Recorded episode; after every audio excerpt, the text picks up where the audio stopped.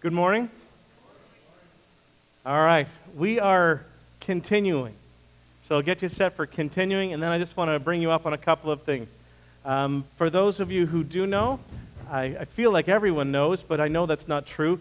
We, uh, we are almost at the place where we can say that we own our own building. We are very close. Um, we're waiting still on lawyers to, uh, to confirm that, but it doesn't look like we've been given no sense that there was a complication in it, except for the fact that they have to find time to read our papers, to write their papers, to photocopy things, and to get a thousand people to sign a thousand different sheets of paper.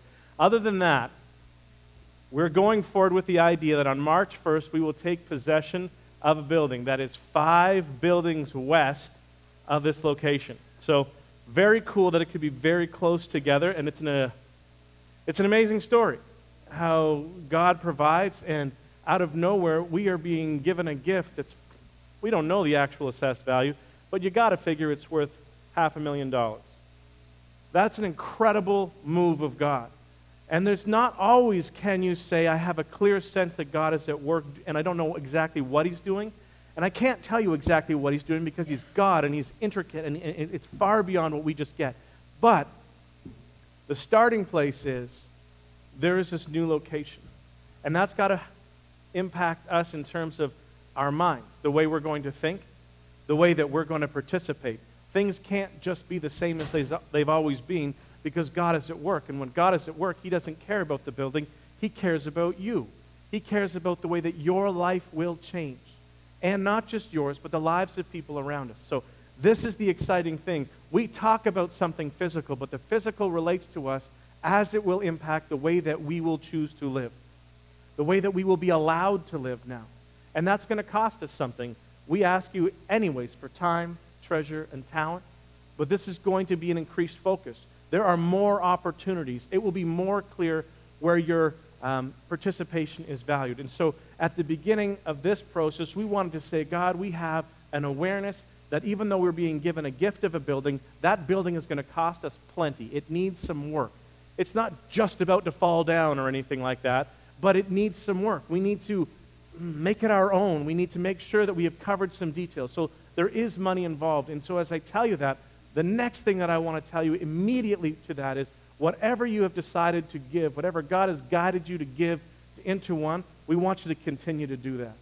But then, because we are trusting that this is not simply a work of our mm, hard effort, squeeze it out that God is at work amongst us, we want to show that one of the things that we are believing in as we ask for these things for ourselves, that we take special time to say, here's a separate place.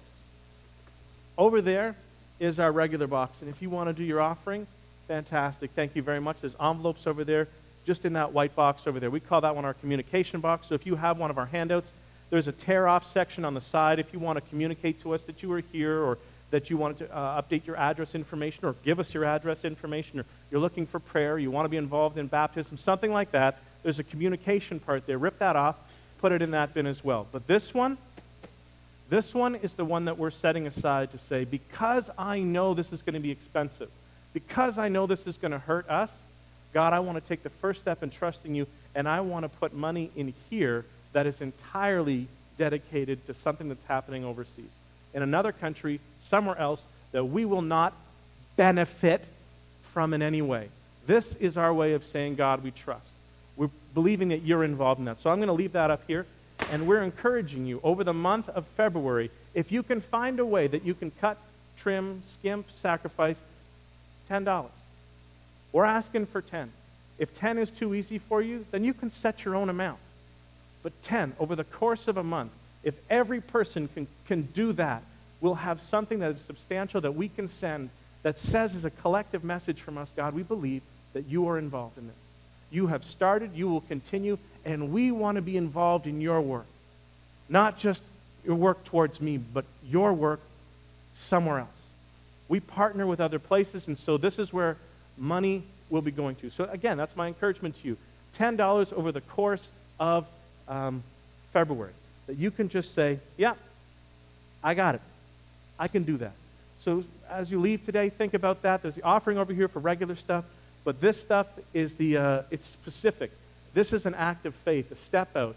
Every person, and I'm encouraging you because I got three kids in this too. I'm encouraging them to say that they're involved. This is not something that an adult pays a bill for. This is something that people choose to participate in because they want to see God at work. And I am firmly convinced that when we offer in this way, God doesn't ever leave us hanging. He will show up and He will bless you in a way. I can't tell you what it looks like. I guarantee that it's not going to be a car. You're not going to get a new house. But something will happen, that God will be involved, and that something you will have a greater sense of connection because of your increased faith in Him. And that's what we're trying to do. So we're not trying to empty your bank accounts. We're trying to give you the chance to let God work in your life. So as we get started, um, I think all the handouts are actually handed out. We got some notes on the screen up here that you can follow along with our uh, um, expertly Valentine's themed screen today. Uh, if you have your web enabled smartphone, you can also follow along in the free app. It's called YouVersion. And if you look under YouVersion in the bottom right corner, there's a tab called More. You click on More, and there's a live events section. Search for Into One, and you can follow along on your phone as well. Um, the notes are there, the scripture references are there. And the reason I like to do that is because we take our phones all kinds of places. We don't normally think of them as Bibles. We think of them as Facebook, we think of them as Twitter, um, Pinterest, Instagram, something else. But you, when you have this idea, your phone can carry the Bible in a bunch of different translations, including an audio version that you just push play and it will play for you. It's got reading plans. I want you to know that you can have that with you wherever. And if you've got three minutes, that's three minutes that you could use that you weren't using before. If you've got 15, then take 15. But know that this thing that you carry with you for all kinds of reasons also can help you develop in your spiritual journey. And that's what we're really about. We're trying to set you free from the things that hold you back and hold you down. We're trying to release you to experience the grace, the goodness of God. And to do that, we're asking that our faith would grow. That's our plan as we go forward. And so we have our five faith catalysts that we are all about trying to stimulate opportunities for faith to grow. If you want to read more about those, are on one of the cards over here. But for now, join me. We're uh, jumping in midway um, to a series called The Gifted. We've been studying spiritual gifts, not as theory, but as a practical handbook. We're looking at the Bible in the sense it's a practical handbook, a field guide, and how we might be involved in the work of God. So as we get ready for that, pray with me if you will. Kind Father, thank you for your grace. Thank you for your love. Thank you for your provision. Thank you for all the things that you have done for us. We long to take hold of them in greater measure, to step forward with greater boldness, filled with love, acting in kindness, displaying the Spirit in our lives. And you have given us gifts to help us build up this ministry. And we want to know what those are. We want to participate with you. We partner with you as we go forward. So speak to us today and then prepare us later on that you might speak through us as well. Speak to me now, speak through me later. I'm anticipating your work happening through me somehow today. For the same thing, I pray for my friends here as well. Thanks, Jesus. Amen. Well, we're all people. You know that. That's the way we start together. That's something that we have in common.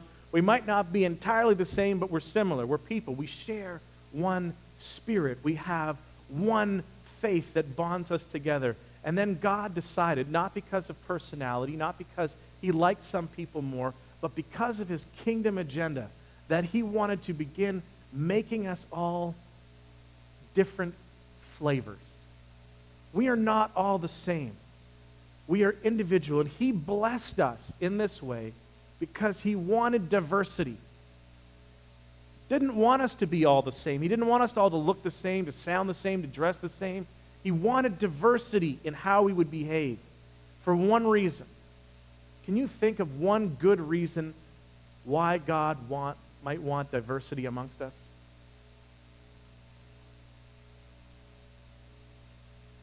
We reach more people with different flavors. We connect with people in different ways. Not everyone likes the same stuff because they're already diverse. They're already special. They're already the way that they are. And I don't connect with everybody. And you don't. But together, together we can make an incredible difference. And I like to think of the picture as we think about spiritual gifts that that God the Father is somehow upstairs looking with his face pressed up against the glass, looking in, looking down, saying, I love all of my different flavors. I love the way that they look different and they behave different, that they are full of creativity. And that's the heartbeat I want you to think of when we talk about spiritual gifts. That he's looking down and saying, I made them this way, and I am delighted by the way that they're different. I want more of that to come out. We have been blessed so that we would be a blessing to all nations. It happens um, scripturally. You'll see this line repeated again and again and again. What you have been given is for you, but not you alone. Blessed to be a blessing to all nations. It's not just local, it's not just your family, it's not just your friends, it's everyone. That's God's heart. Everyone is who I want to love. So, as a community, when we start to realize that diversity is the very foundation of God's view of us, it's central. It makes a difference to how we will go forward. We begin to start appreciating our uniqueness and stop apologizing for our uniqueness. Stop saying, I wish I was more like, if only I could do the important things. And our togetherness, it rises. It, that's our, our being made into oneness.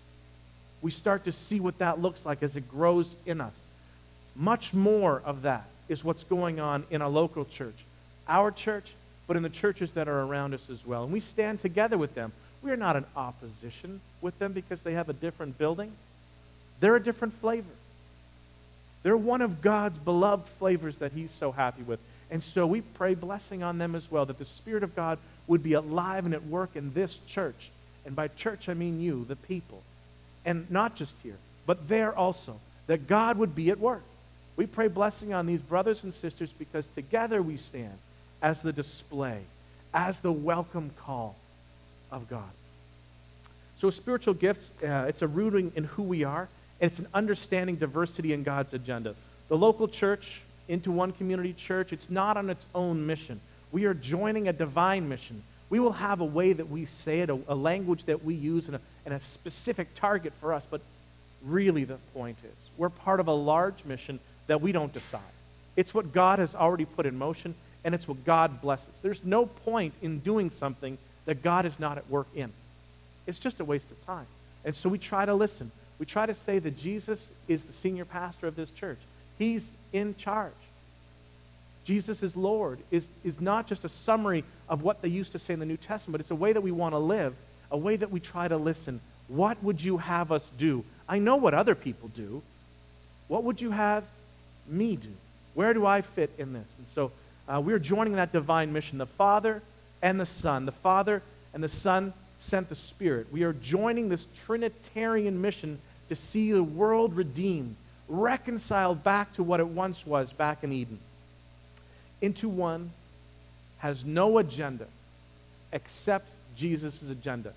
We're trying to get a good grasp of what that is, but you know what? We're people too. So we make mistakes, and that means we're going to have to correct along the way. We're going to do a little bit, and we're going to come back over a little bit, but we're going to try to keep listening to what Jesus is saying to us. This is how he's calling us forward. Two weeks ago, we started to, uh, to talk specifically about some gifts. We talked about um, a group that we're calling the love gifts. And we looked at administration, or it's sometimes known as guidance. We looked at helps, which is also sometimes known as serving. We looked at mercy, also sometimes known as compassion. And we looked at giving. Giving not just as we are all supposed to be called to give, we're all called to be generous, but there are some people who just have a way to take it over the top, a supernatural ability to do what God is calling them to do through generous giving.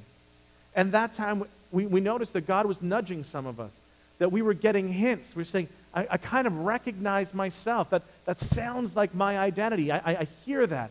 And we, and we became aware that we were supposed to help if those weren't our gifts, or if they were, we're together supposed to help identify gifts in others. So we listen to all of them saying, Is that someone around me? Because one of the missions for the body of us is to identify in somebody else their gifts. We help them figure out what's going on there. So some of us heard things that we think might be directing us. We say, that's absolutely me, or that, mm, that kind of sounds like me. It's something that I'm willing to pursue going forward. That might be my gift. I'm going to try and watch more closely. I'm trying to listen more closely. God, point this out clearly to me. Then we as a church, we prayed for those people, a blessing and a commissioning. We stand together in this. It's not about pride. It's not, this is what I do. It's about identifying and then submitting ourselves to each other to work out the plan of God. That's what we're trying to do. And so that's what we're going to do in the weeks coming forward, too. We're going to identify a couple of gifts. We're going to see if that resonates with you. And if that does, we're not saying that's a signed, sealed, delivered. We're not giving you a certificate, but we're saying we're going to listen. We're going to watch for that. But to that end, we're going to pray a blessing on you. We're going to pray a commissioning on you that you would be released to do what you have been called to do. So we're not really interested in the theory of spiritual gifts, except as the theory informs the practice. It is not about simply a mental project, it is about putting this into action, being the hands and feet of Jesus in this world, using the gifts that we have been given to build up the body. All right? My heartbeat on this is that I want each of you to be aided and affirmed in your gifting and in your ministry. It is part of your identity, and the longer you don't embrace it, the more uncomfortable you feel. You sense the lack of something, but you can't put your finger on it. Things are just not right between you and God. It's just not what it could be. And so we want to help you move in that way. We want your faith to develop. And this is one of the ways that it develops. So, for ease of reference, we've divided the spiritual groups up into three different categories. These are not divine, this is just an organizational kind of thing. So, there's the love gifts. The love gifts demonstrate the love of God in practical ways. There's power gifts. They demonstrate the power, the presence, and the reality of God. And then there's some word gifts. They clarify the nature, the actions, and the purposes of God. So those are the three types of gifts, and we started with love gifts last time. So before we dive in on specific gifts today, just a, again, a couple of questions that come up as we go along. Can I have more than one spiritual gift? Yes. All right? Every believer, every Christian, everyone who submitted themselves to the Lordship of Christ, everyone who said, I want you to be in charge. Forgive me of my sins. You come in. You're the one who's in charge now. Everyone who's born by the Spirit, born again. So many different ways we say this stuff. Everyone who's been baptized by the Spirit has at least one spiritual gift.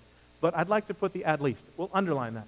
Many people are going to have one. That's what you do. You're awesome. You're fantastic. It doesn't make you better, it doesn't make you worse. These are just reality. Some other people are going to have a gift mix. You know, it's kind of like your quiver.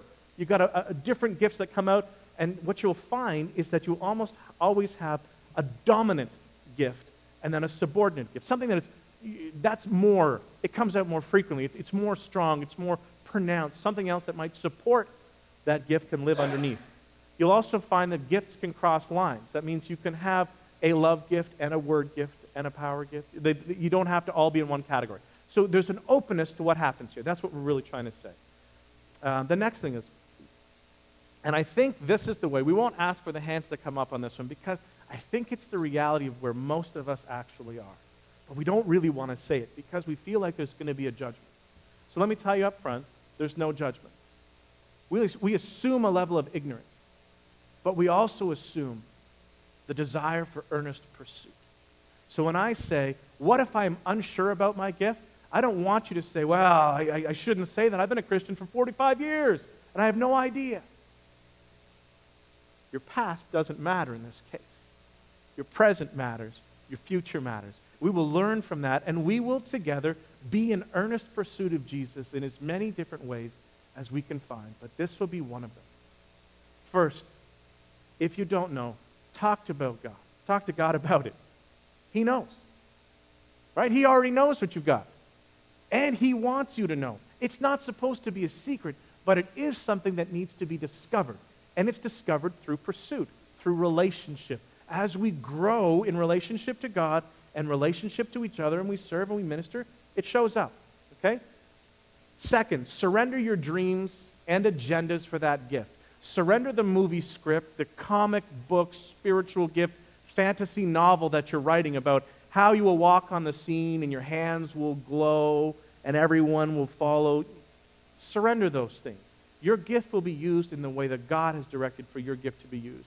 And it's to bring glory to Him, not glory to you. That doesn't mean that you won't be recognized along the way. It just means that we need to learn the character that focuses these things always back towards God as well. Surrender your notions of what it's going to look like. Third, as you serve, and there's, the, there's a key part there. Not if, as.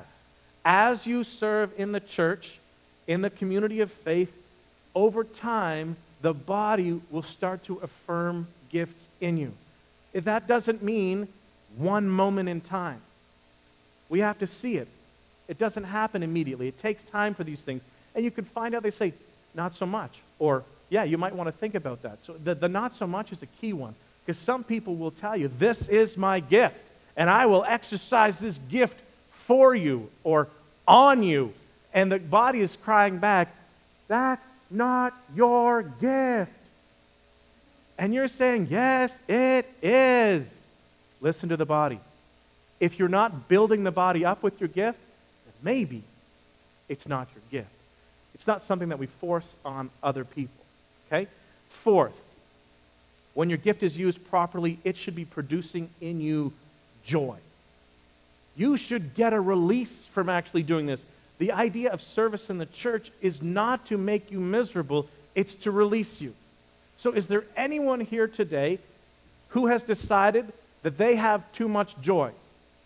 I'm, I'm over the top. I need, I need less. I need to find a way to get my joy factored down. Is there anyone who's having that problem, that affliction? Abby? Yeah, well, we'll try to work with her. Is there anyone here today who is trying to avoid serving?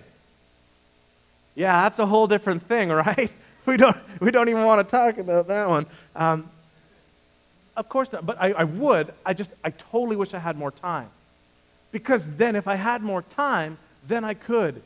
But, so I can't. Remember, you manage your schedule, you manage your values. Is your schedule subject to the lordship of Christ?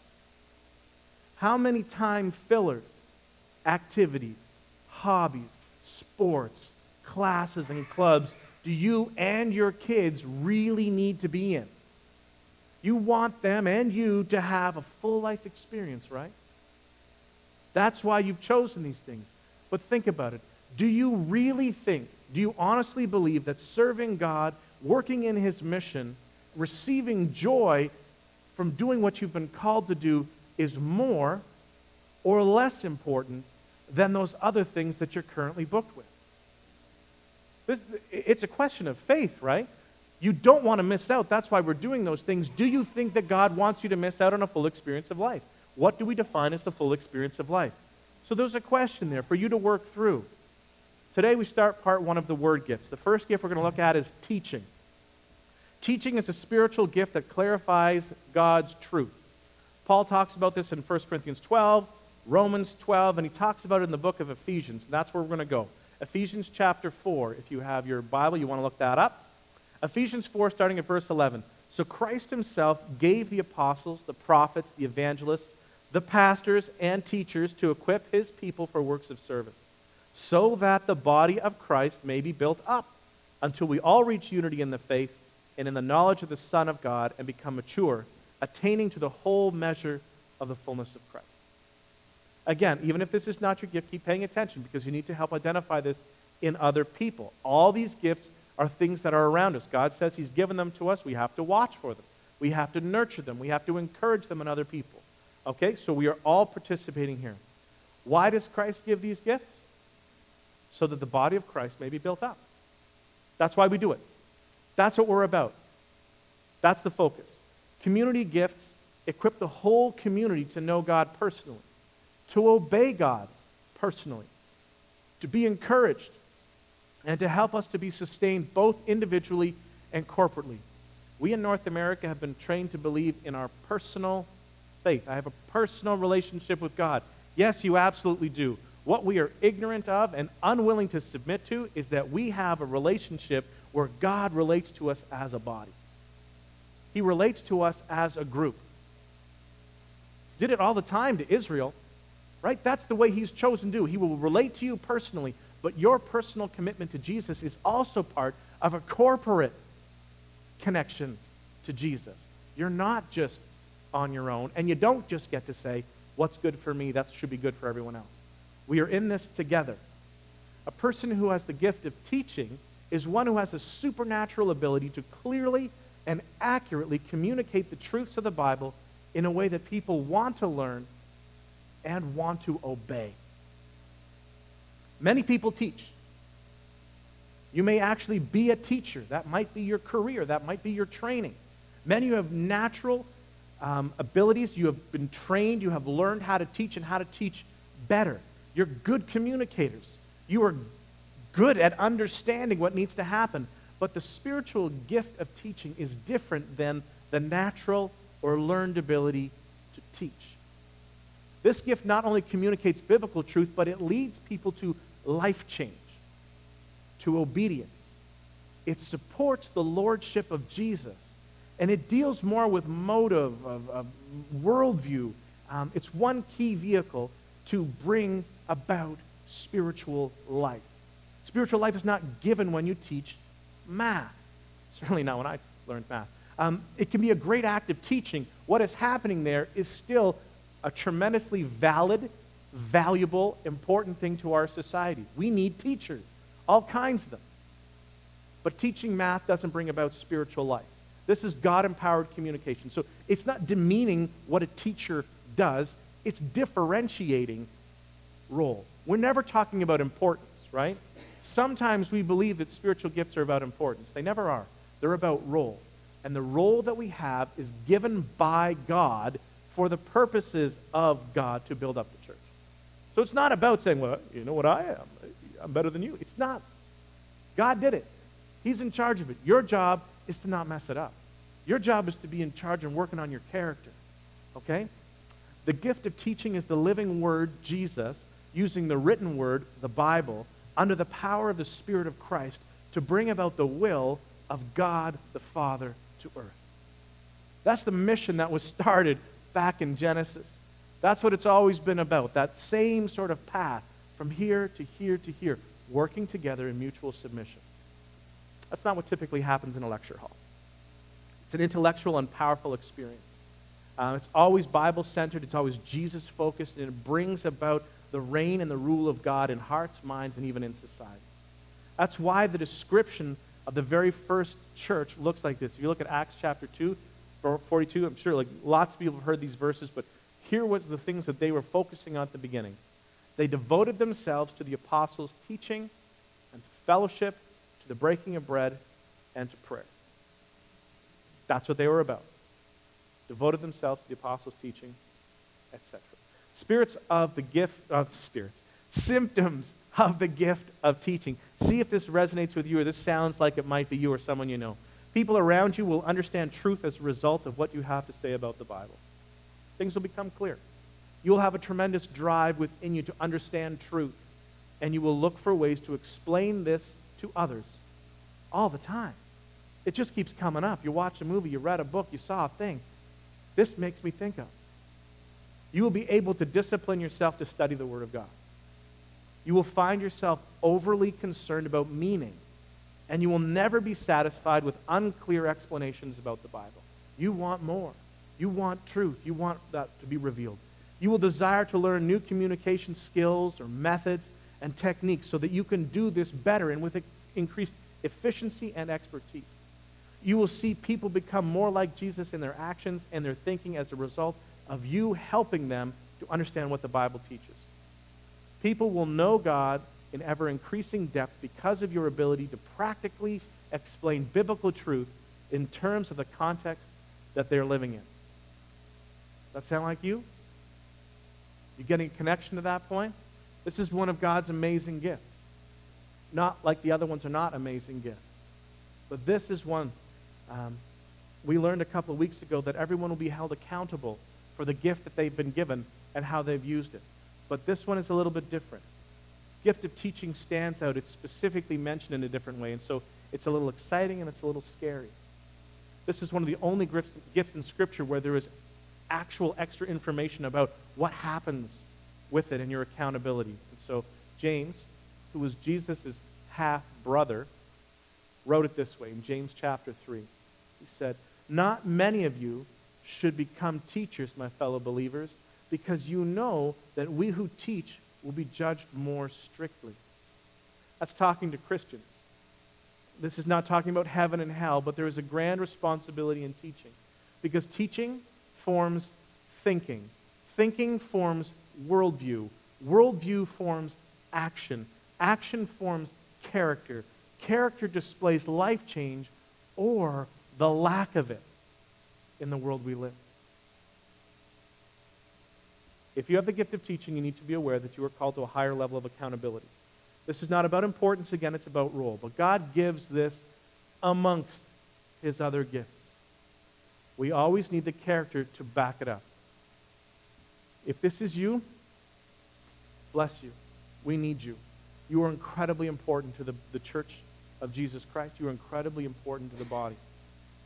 Next gift exhortation. That's not a word that we use a whole lot. Some people would call it the gift of encouragement. Exhortation just always feels like there's a little bit more of a step forward. Now, I'm kind of encourage, but I'm going to exhort.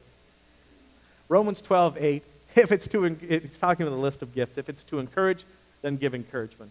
Unlike teaching, which clarifies truth, encouragement focuses on applying biblical truth. At its heart, it wants to help other people's help other people live out their faith practically. The gift of exhortation is the capacity to urge people in terms of action to apply the Bible. Not to think about it, but to do it.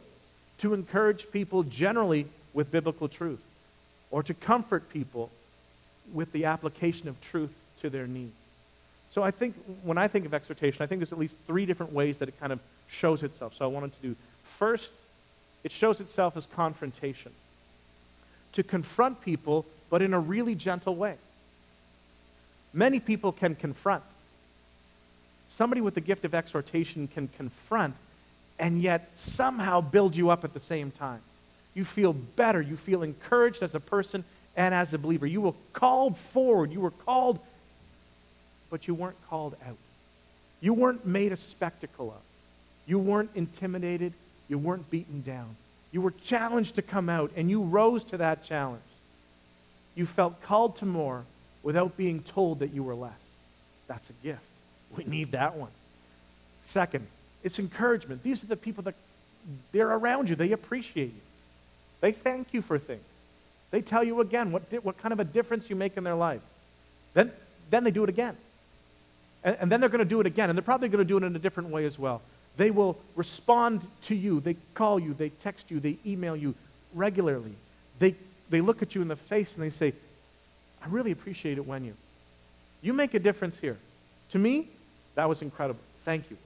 Those are the kind of people, they bring out the best of you. They are PEPs, all right? These are performance enhancing people, and they are entirely street legal, and we, they are in desperate demand. We need these people because there is so much that brings us down, that crushes us. These people bring us up. The third thing they do is they bring comfort comfort to do all the stuff above, but especially when the day has gone gray. They bring some color back into a darkening world. Somehow, the clouds clear when these people are around. And when darkness is heavy and it feels like I can't go on, these people shine the light of Jesus in a way that hope is found hope is clutched. It's not just that it brushed by you, there is hope, and you can go on. These people have the supernatural ability to come alongside to help other people. They strengthen the weak, they reassure the wayward, they buttress the buffeted, they steady the faltering, they console the troubled, they encourage the halting. Just as the Holy Spirit is an instrument of help, so the Spirit uses these people to build us up. So check do you have any of these symptoms? People respond to what you have to say. You frequently find yourself giving advice to others, but not in a nagging way. You often find that you have a word to share with someone in need, and that person typ- typically receives it as a comforting word from God. People frequently confide their inner thoughts to you unexpectedly because they have a sense about you and they are comforted by the process. People like to be around you just because you often cheer them up. They, don't, they might not even be able to tell you why. Just your attitude, your demeanor has an influence, a supernatural influence on them. You often have a sense of urgency to get something done, and you're willing to communicate that urgency to others. You love to share with anyone a truth from a passage of Scripture that means something to you. It just comes out. You're not satisfied with a superficial acceptance of truth. You want people to see that truth worked out, coming to life in their lives. You enjoy sharing stories about God's involvement in your life because you know that God always uses stories to encourage other people. This gift can be used by teachers, but it also has a tendency to be in smaller groups, more one on one, two on one kinds of things. It can be either, it can be both, it can come together. There's a good story about this gift, Acts 4, and it's, it's a longer story. We're not going to look at the whole story, but I'll reference it because I know you wanted to read the rest of it later today, which is a good choice on your part. Uh, 436 Joseph, a Levite from Cyprus, whom the apostles called Barnabas, which just so happens to mean son of encouragement, sold a field he owned and brought the money and put it at the apostles' feet. If you know his life, you have, you, will remember this. If you don't, well, then you've got to read the rest of the story, don't you? You've got homework. Um, this guy was one of the first people who hung out and mentored Paul. Paul, when he used to have been Saul, so if you don't know the story, Saul was a guy who got on this thing that Christians were bad, and he wanted to kill them all. And so he went to oppress them, take them out of work, and stuff like that. And so they didn't like him, justifiably. They were scared of him. But Barnabas was there right at the beginning to sort of encourage and to help Paul. He changed his name, or God changed his name from Saul to Paul when he had his transformation. And he started to think. And, and, and Barnabas is the one who said, Come with me, Paul. Come with me. I want you to meet somebody. And he, and he took him over to the leaders of the, of the New Testament church, those guys in Jerusalem who hung out there. And he says, Hey, guys, I got somebody I want you to meet. His name is Paul, but you might know him as Saul. And they all went, What? Are you crazy? Why would you ever do this? And Barnabas says, Relax, fellas. He's Paul now. He's different. And he told stories about what had been going on in Paul's life stories of transformation, stories that counteracted the ugliness that they had heard with a beauty that was new. And this process, we have the, the thought in our head that there's the day that Paul sort of walks into Damascus, he gets blinded, he has his epiphany, his moment with Jesus, he changes his name, God changes his name to Paul, and then it all happens, right? That's the way we feel. But the process from Damascus to Paul going out and making a difference, it's a long time. Do you know that? Do you have any idea how many years are in between this and this? 14. 14 years. Barnabas is with Paul, encouraging him, retraining him, taking that brain and making it think in a new way.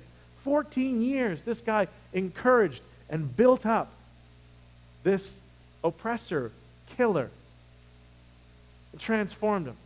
And he didn't have pride in the whole process because when they go on their first missionary journey, finally Barnabas, let's go, man. Let's take this show on the road. Let's tell some other people. And so they come on. And the, the New Testament records it as the first missionary journey was Barnabas and Paul.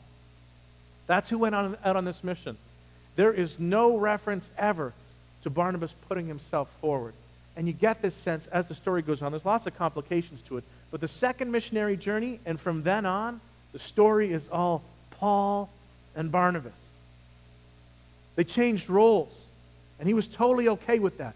But he invested in that, and that made a difference. Without Barnabas, this side note guy, we wouldn't have 70% of the New Testament.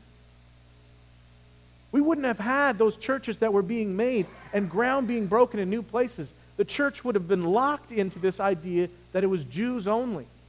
Gentiles were still problematic. Paul was one of the first people to bring that along. He was there with Barnabas. Barnabas was there in Antioch the first time that we were called Christians. He was the one who said, Gentiles, come on in. I'm all about this. I'm going to help you move. He made an incredible difference in there. Ah, if this is your gift, if this is where you say, yeah, that's what I love to do. We need you. The church of Jesus Christ needs you. desperately. We need people to stand up and do what they've been called to do. And this is one of those places that will make an incredible difference.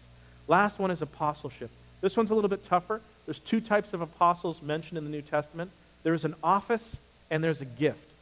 Why couldn't they use different terms? I don't know. You ask whatever you want. Why? Why does it matter? This is what they did. Um, it does bring a little bit of confusion, so I want to try and help you clarify this.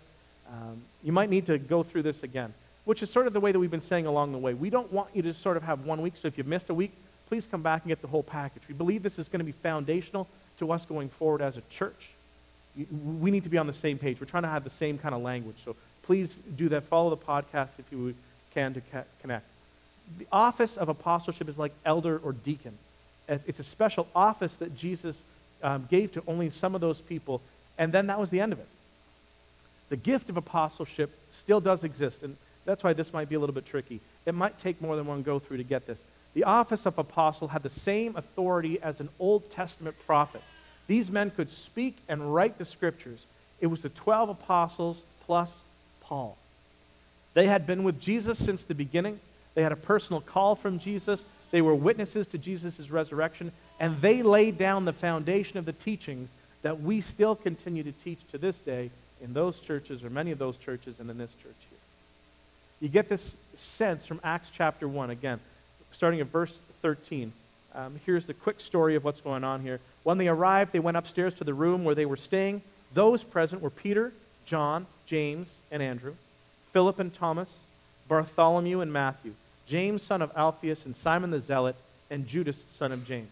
Then Peter got up, and he says, Judas Iscariot has committed suicide, and we need to replace him.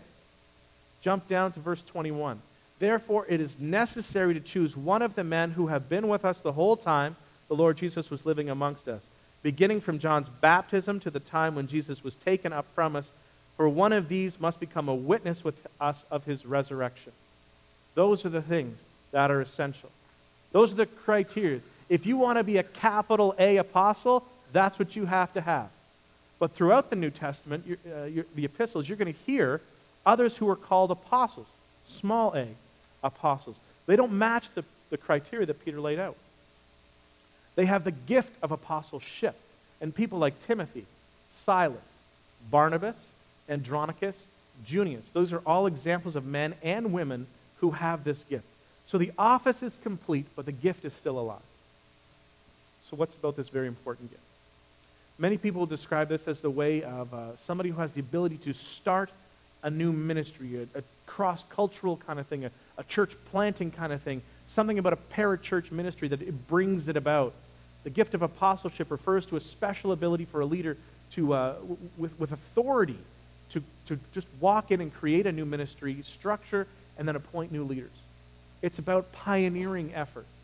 If you have this kind of gift, then you are um, going to have a special kind of authority that comes from God, not a belt that you wear, but a presence, a sense about you. Not because you told people that, but because they tell you that by the way they respond to you. Um, you go to places and people choose to give you authority there, they recognize it. You can operate in your own culture or in a different one. Much of the time it's associated with ministries because that's where there's a lot of pioneering kinds of things that happen. But here's a slightly different description. The gift of apostle is a special ability that God gives to certain members of the body of Jesus, which enables them to assume and exercise authority over a general leadership of a number of different churches in spiritual matters spontaneously recognized and appreciated by those churches. People with the gift of apostleship are not on staff at those churches. They might not even belong to the same denomination, and yet, when they show up, people listen. Their input is welcome, and they seem to have an almost spontaneous authority. Welcome, recognized, and appreciated. Uh, rooted in the idea of the unusual authority being sent or commissioned by Jesus and not being affirmed. So, see if these symptoms are like you. Uh, you have a strong sense of a call by God to establish a new work. There is a strong confirmation on the part of the leadership of your local church.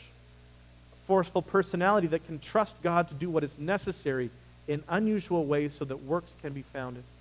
A personality that deeply understands the nature and purposes of church. You have people who are attracted to your leadership. You can sense what God wants to do, and you're not afraid to try anything. You have a drive within you that cannot be satisfied apart from seeing people who don't know Jesus being enfolded into that community. You have an unnatural respect or authority to speak or to influence other churches, other Christian leaders, or other organizations, then you don't have any technical formal influence there. Does that sound like you? Is that a position that, that, that resonates? This is what I do, this is what I'm about? Again, we want to publicly affirm and commission all those who are identifying their gifts. The proof is not in your identification, the proof is in the practice. It must be delivered. But we will start at this end and say, going forward, we will pray with you on this. We want to call you forward to aid you in your discovery, but to um, provide assurance and affirmation. So if you were listening today and you just thought, wow, that does sound like me, then we want to talk specifically to you this morning. If you believe that, that these might be, that this might be your place, teaching, exhortation, or apostleship, in a minute I'm going to ask you to stand. And I know that feels a little bit freaky and a little bit weird because you feel like I'm being vain or whatever. This is a gift that God gave you. And if this is what you're sensing, then we want to affirm that and we want to stand with you. But not everyone was here the last time either. So last time we talked about love gifts and we looked at, um, oh, I'm blanking, helps, administration, mercy, giving. If, if, if one of those sounded like that's you and you weren't able to be here last time, then we're going to ask you to stand at the same time because we don't want you to be missed. We don't want that affirmation, that blessing to be missed for you. We're going to ask that you would stand as well. So, what we're going to do is just ask you to stand up. We're going to not ask you any questions, just stand. We'll pray a blessing on you. We'll ask the church around you to pray with us that this would be their place. Okay? Don't fake it. This is the, this is the thing. You're not, you're not tricking anybody. We're not saying that you've got it. Remember, no certificates today. We're just praying for discovery. All right? So if you have a sense that you are hearing teaching, exhortation, apostleship, if that's you, please stand. If you're hearing administration, helps, mercy, or giving, please stand. All right. Beautiful. All right, into one. I need the rest of you to stand with these folks. If you're visiting with us, you, you can stand or sit, your choice. But what we're going to do is we're going to pray. So join me in that, please. Jesus, thank you for your word. It reveals, it teaches, it quickens, it convicts. We appreciate all those different places. Thank you for distributing your gifts in our midst. Thanks for giving, the, giving us the gifts of teaching, apostleship, exhortation. Thank you for administration, helps, mercy, and giving. Thanks also for the blessing that we have in receiving these people who have these gifts. We are better because of them, and we thank you again. But God, we ask that you would give us the character that we need to live with this mantle, this weight of responsibility. Correct our spirit to that of mutual submission. We need the ability and the desire to, dis- to uh, serve others. May the power of Christ be released upon these standing. May this again be beyond all that we can ask or even imagine because we think so short sighted. God, I pray that you would honor these with the use of their gift. Pray that you would help them with the character as they develop that. We pray that you would use these gifts. We pray that you would give them pure motives for the use of these gifts. Fill each with your spirit. Give them opportunities to use their gifts and a willing spirit to use them. God, we pray that you would release them to serve.